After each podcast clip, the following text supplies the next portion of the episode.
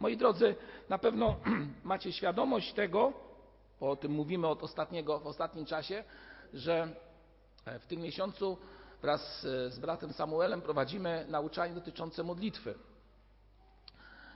Była mowa tutaj o modlitwie dziękczynnej, o modlitwie osobistej, tak zwanej modlitwie w komorze, czyli w miejscu odosobnienia, gdzie człowiek ma specyficzną relację i możliwość mówienia do Boga. Dziś będziemy, będę chciał mówić o modlitwie publicznej, czyli modlitwie takiej, którą tutaj praktykujemy, e, może nie tyle praktykujemy, ale chcemy w ten sposób uwielbiać Boga w naszym kościele, głośno e, wyrażając Mu wdzięczność. A więc modlitwa publiczna, tak byśmy mogli to nazwać, lub też e, modlitwa głośna w zgromadzeniu.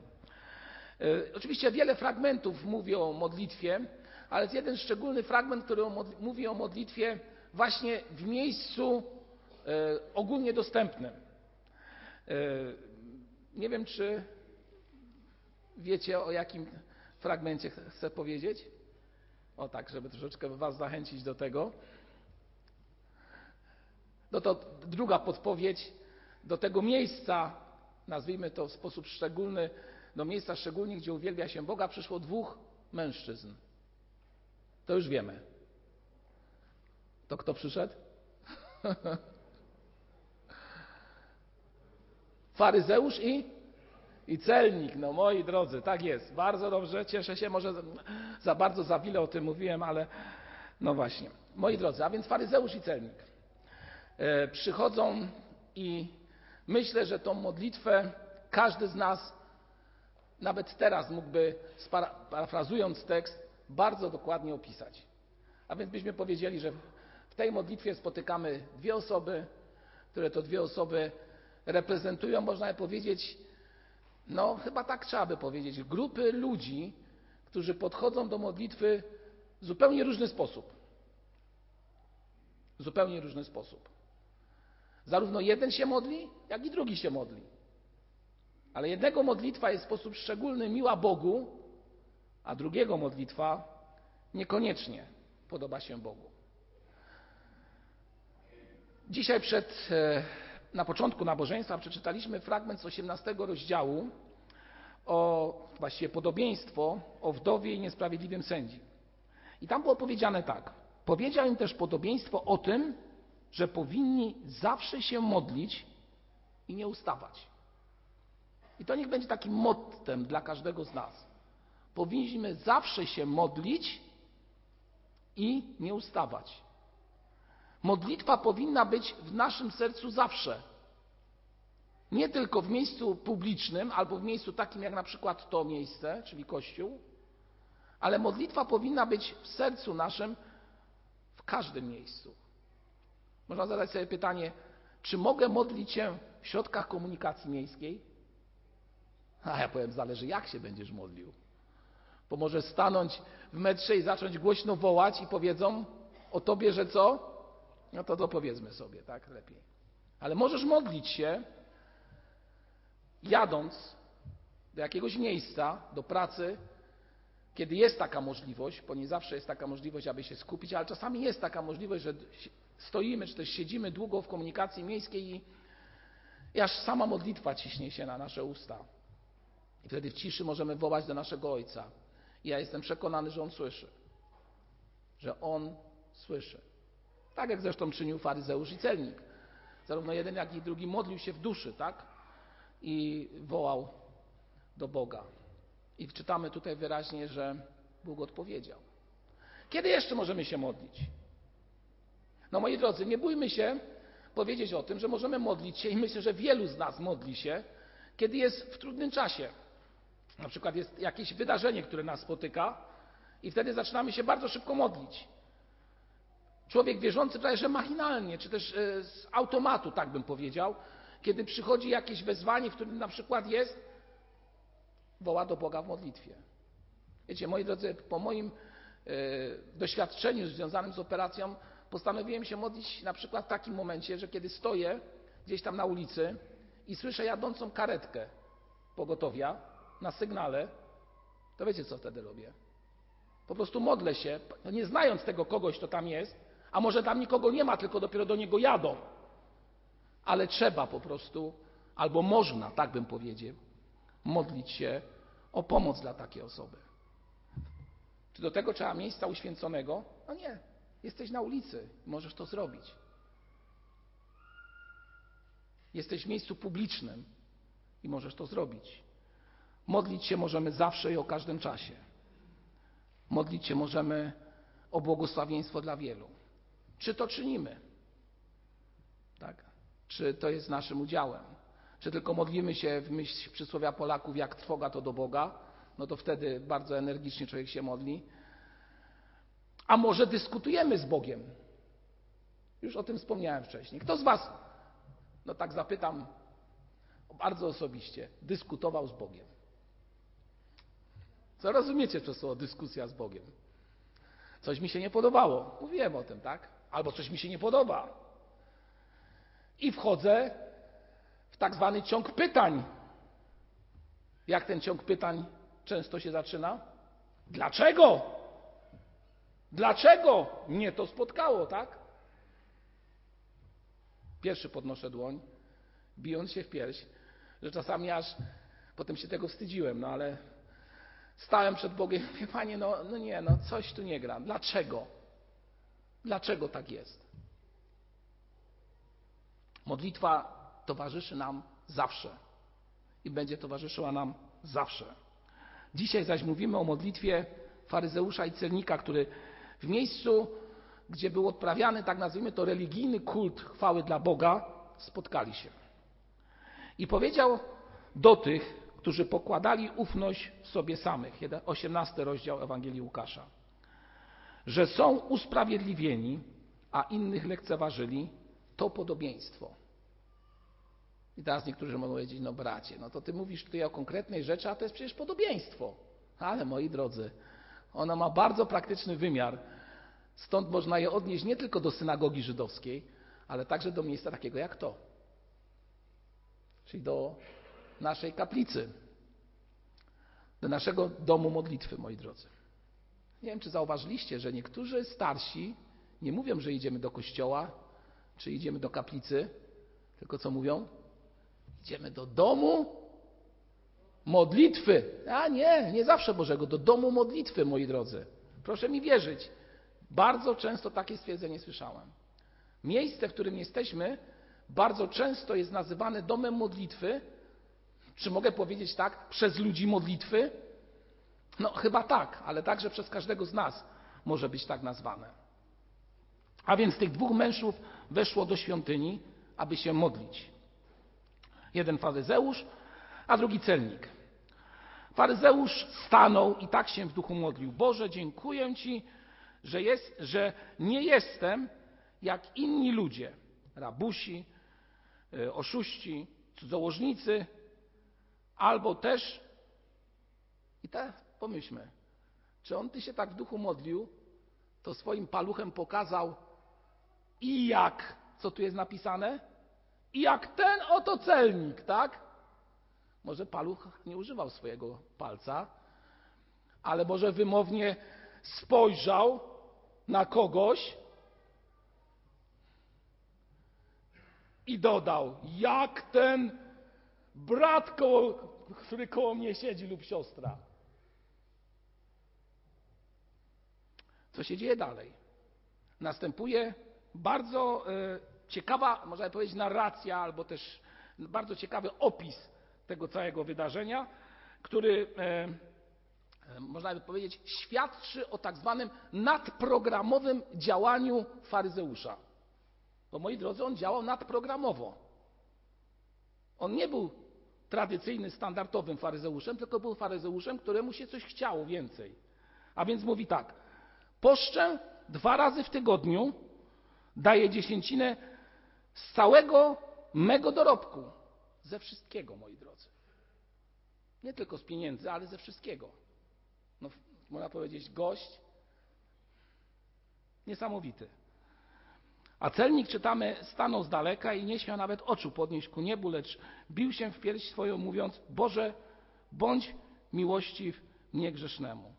Powiadam wam, ten poszedł usprawiedliwiony do domu swego, tamten zaś nie. Bo każdy, kto się siebie wywyższa, będzie poniżony, a kto się poniża, będzie wywyższony. Można by powiedzieć, cóż można dodać do tego fragmentu? Jest on, można powiedzieć, kwit esencją modlitwy, jaka powinna być w naszych sercach. Modlitwy publicznej, moi drodzy. Bo oczywiście w modlitwie tej indywidualnej, o której przed chwilą mówiłem, możemy dyskutować z Bogiem, możemy pytać Go o wiele rzeczy, możemy mówić do Niego różne rzeczy, możemy Mu dziękować, prosić, ale kiedy przychodzimy do miejsca takie jak to, to myślę, że dwie rzeczy powinny być przede wszystkim na naszym sercu, w naszych sercach. A mianowicie to, że przychodzimy, aby Bogu dziękować, tylko, moi drodzy, dziękczynienie nie powinno być, jak ja to określę, faryzejskie, polegające na tym, że dziękuję Ci, Panie, że jestem lepszy niż brat. Albo dziękuję Ci, Panie, że jestem lepszy niż siostra, tak? A często tak jest. Czym się to wyraża? W różnych formach, moi drodzy. W różnych formach.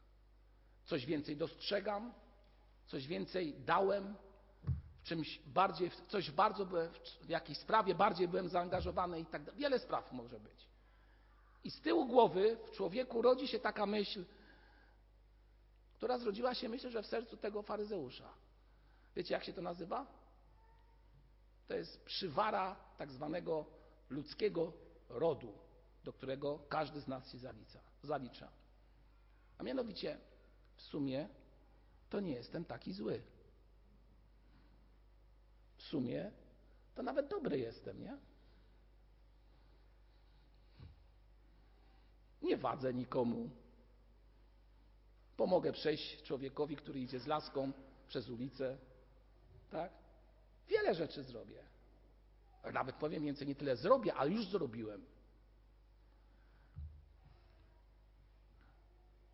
Czy w dziękczynieniu Bogu można, uwaga, to jest bardzo istotne pytanie, które chcę sobie i Wam zadać. Czy kiedy Bogu dziękujesz, czyli inaczej w dziękczynieniu Bogu, możesz Boga obrazić? Okazuje się, że tak. Bo Ty dziękując, de facto pokazujesz siebie. A to się Bogu nie podoba. Bóg czegoś takiego nie chce. A dlaczego nie chce? Bo moi drodzy, ja was wszystkich dokładnie nie znam, ale Bóg każdego z was zna bardzo dobrze. I On nie potrzebuje tego, żebyś głośno mówił o wielu sprawach. Ty mu dziękuj za to, że okazał ci miłosierdzie. Że okazał ci miłosierdzie. Że darował ci grzech. Dziękuj mu za to, że jest przy tobie. Dziękuj mu za to, że jest przy tobie. Czym jest modlitwa? W definicji możemy przeczytać, że modlitwa to swego rodzaju petycja. Petycja do Boga. Ciekawe stwierdzenie, to słownik tak mówi. Ale dodatkowo dodaje jeszcze, że to jest nic innego jak takie pada słowo, może nieczęsto używane, a mianowicie suplikacja. Co to znaczy? Taka prośba, gorliwe szukanie, tutaj sobie to zapisałem, Bożych błogosławieństw. Bożych błogosławieństw. Taka modlitwa, która jest czymś takim jak ma, tak powiem, ma taki charakter błagalny, moi drodzy. Charakter błagalny. Często wyrażana ona jest na przykład w śpiewie. Moi drodzy, czy sobie zdajemy sprawę, że na przykład śpiewając pieśni, o właśnie, moje pytanie, czekajcie, zanim wam powiem. Co niektórzy z Was myślą, gdy śpiewają pieśni? Niektórzy myślą tak, pięknie, uwielbienie, ale niektórzy myślą inaczej. I zamiast śpiewać, o czym myślą? Za głośno. O czym myślą? A po co ta perkusja tam stoi? Dobrze, zostawmy kwestię. Znamy ten temat. Chcę powiedzieć o jednej rzeczy. Czy w modlitwie Twoje serce jest nastawione na Boga i czy pieśń może być albo jest Twoją prawdziwą modlitwą? Wiem, szanuję to, że są seniorzy i nie tylko seniorzy, którzy e, lubią inny rodzaj muzyki, na przykład niż e, często tutaj e, słyszymy. Ale w tym miejscu, w pokorze, pragnę Was prosić. zwróćcie uwagę na słowa i módlcie się w swoim duchu, jeżeli nawet trudno jest i mówimy, że jest duży hałas. Moi drodzy, jadąc czy też stojąc na ulicy, gwarantuję, że Wam, że jest jeszcze większy hałas. A okazuje się, że potrafimy się modlić w ciszy. Potrafimy się modlić? No oczywiście, że potrafimy, moi drodzy.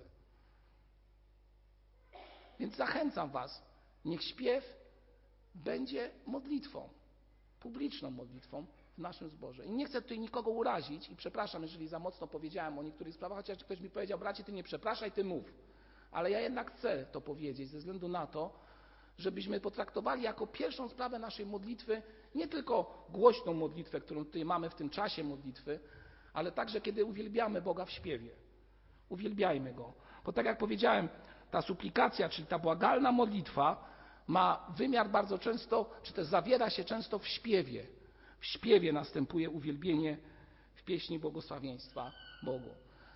Y, idąc jeszcze tym tokiem myślenia, chcę powiedzieć, że charakterystyczne często dla narodu polskiego, w którym jesteśmy, jest właśnie ta modlitwa, która e, jest taką modlitwą błagalną, pełną próśb i zawiera się ona w trudnych czasach, kiedy na przykład przychodzą klęski żywiołowe lub też przychodzi czas wojny, jakiegoś ucisku.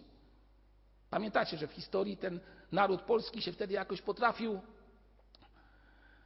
wspólnie lepiej modlić, o tak bym powiedział. Czy to była dobra modlitwa, czy zła, na pewno błagalna i na pewno wypływająca z serca. Chociaż dochodziło do takich sytuacji trudnych, to muszę Wam powiedzieć, trochę się tym problemem też zajmowałem. I zresztą słyszeliście na pewno też o tym, że był okres pod koniec XIX e, i na początku XX wieku, czyli bezpośrednio przed I wojną światową, przed I wojną światową, gdzie są źródła historyczne, które podają, że w modlitwach Polaków uwaga, modlitwach tej suplikacji, tej modlitwie błagalnej Polaków, pojawiały się dziwne zdania. Wiecie, jakie zdania? Wojnę powszechną daj nam, Panie. Wojnę powszechną daj nam, Panie.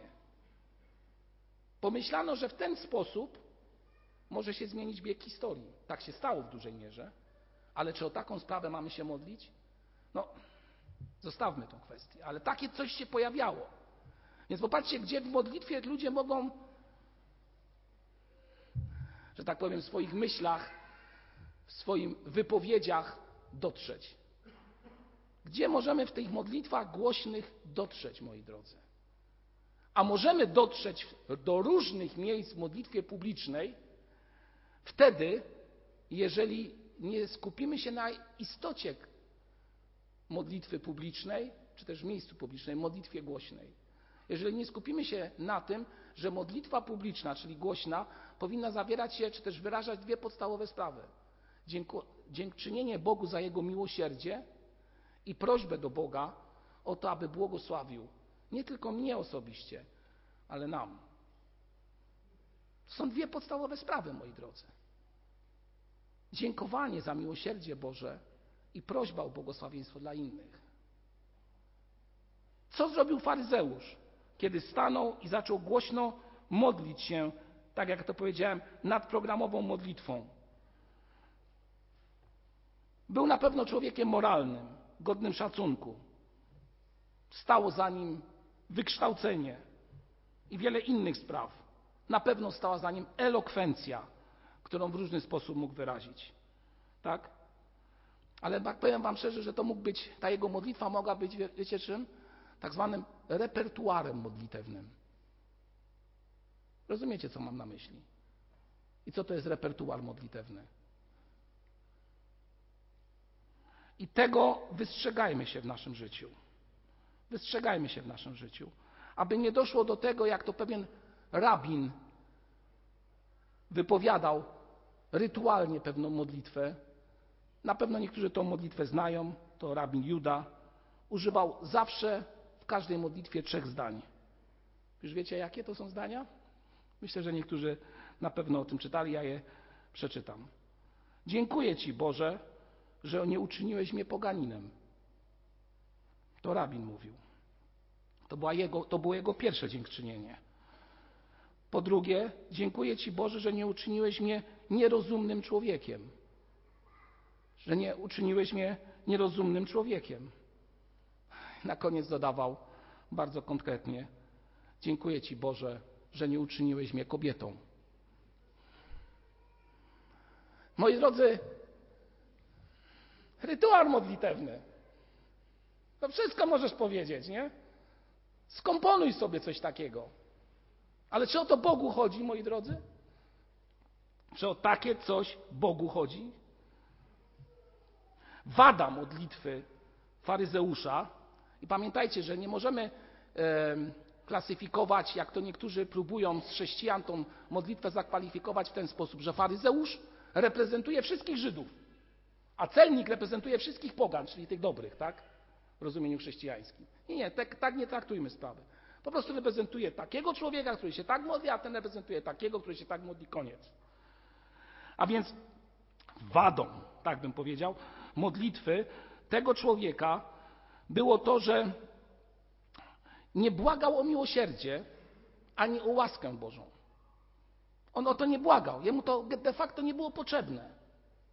Nie błagał Boga, aby Bóg przebaczył mu. A każdego dnia mamy, możemy prosić Boga o przebaczenie wielu spraw. Bo niekoniecznie możesz zgrzeszyć czynem, uczniwszy komuś krzywdę, ale możesz zgrzeszyć w swojej głowie różnymi myślami o drugim człowieku, na tym, na, co, na czym swój wzrok skupiasz i wieloma innymi sprawami. Więc raczej powiem tak, gdybyśmy nawet zastosowali tak zwaną średniowieczną wagę Piotrową, to moi drodzy, te najlepsze uczynki nigdy nie przeważą tego, co się dzieje w naszym życiu. I nie chcę tutaj nikogo pognębiać, bo mam świadomość, że sam taki jestem. Nigdy dobro, które czynię, nie przeważy złego, które się dzieje w mojej głowie lub też w innych miejscach. Dlatego jedyne, co mogę stanąć przed Bogiem, kiedy stoję przed Bogiem, powiedzieć: Panie Boże, bądź mi litościw. Proszę Cię o Twoje miłosierdzie. Przebacz mi. Przebacz mi. Przebacz mi. To jest istota sprawy, a to było ewidentną wadą modlitewną faryzeusza. W tej, użyję takiego słowa, poetyckiej narracji tego faryzeusza, bo tak to trzeba nazwać, to była poezja, którą on przedstawiał. Była poetycka narracja, moi drodzy, którą on przedstawił. Kogo on uwielbiał? Siebie. On nie uwielbiał, on uwielbiał siebie w tej poetyckiej narracji. A Bogu o to zupełnie nie chodzi. Nie o to Bogu w tym wszystkim chodzi. No właśnie. Nasze serce nigdy nie jest na tyle, można powiedzieć, czyste i piękne, aby tylko i wyłącznie stawać przed Bogiem i powiedzieć: Panie, oto jestem. Oczywiście możemy stanąć przed Bogiem i powiedzieć: Oto jestem, Panie, użyj mnie. Ale nie stanąć przed Bogiem i powiedzieć: Oto jestem, Panie, zobacz, jaki jestem dobry. Dobrze, idźmy dalej, bo czas ucieka. E, celnik, celnik, czytamy, że pokutował. To była krótka modlitwa. To była bardzo krótka. Stanął z daleka i nie śmiał nawet oczu podnieść ku niebu, lecz bił się w pierś swoją, mówiąc: Boże, bądź miłościw. Bądź miłościw.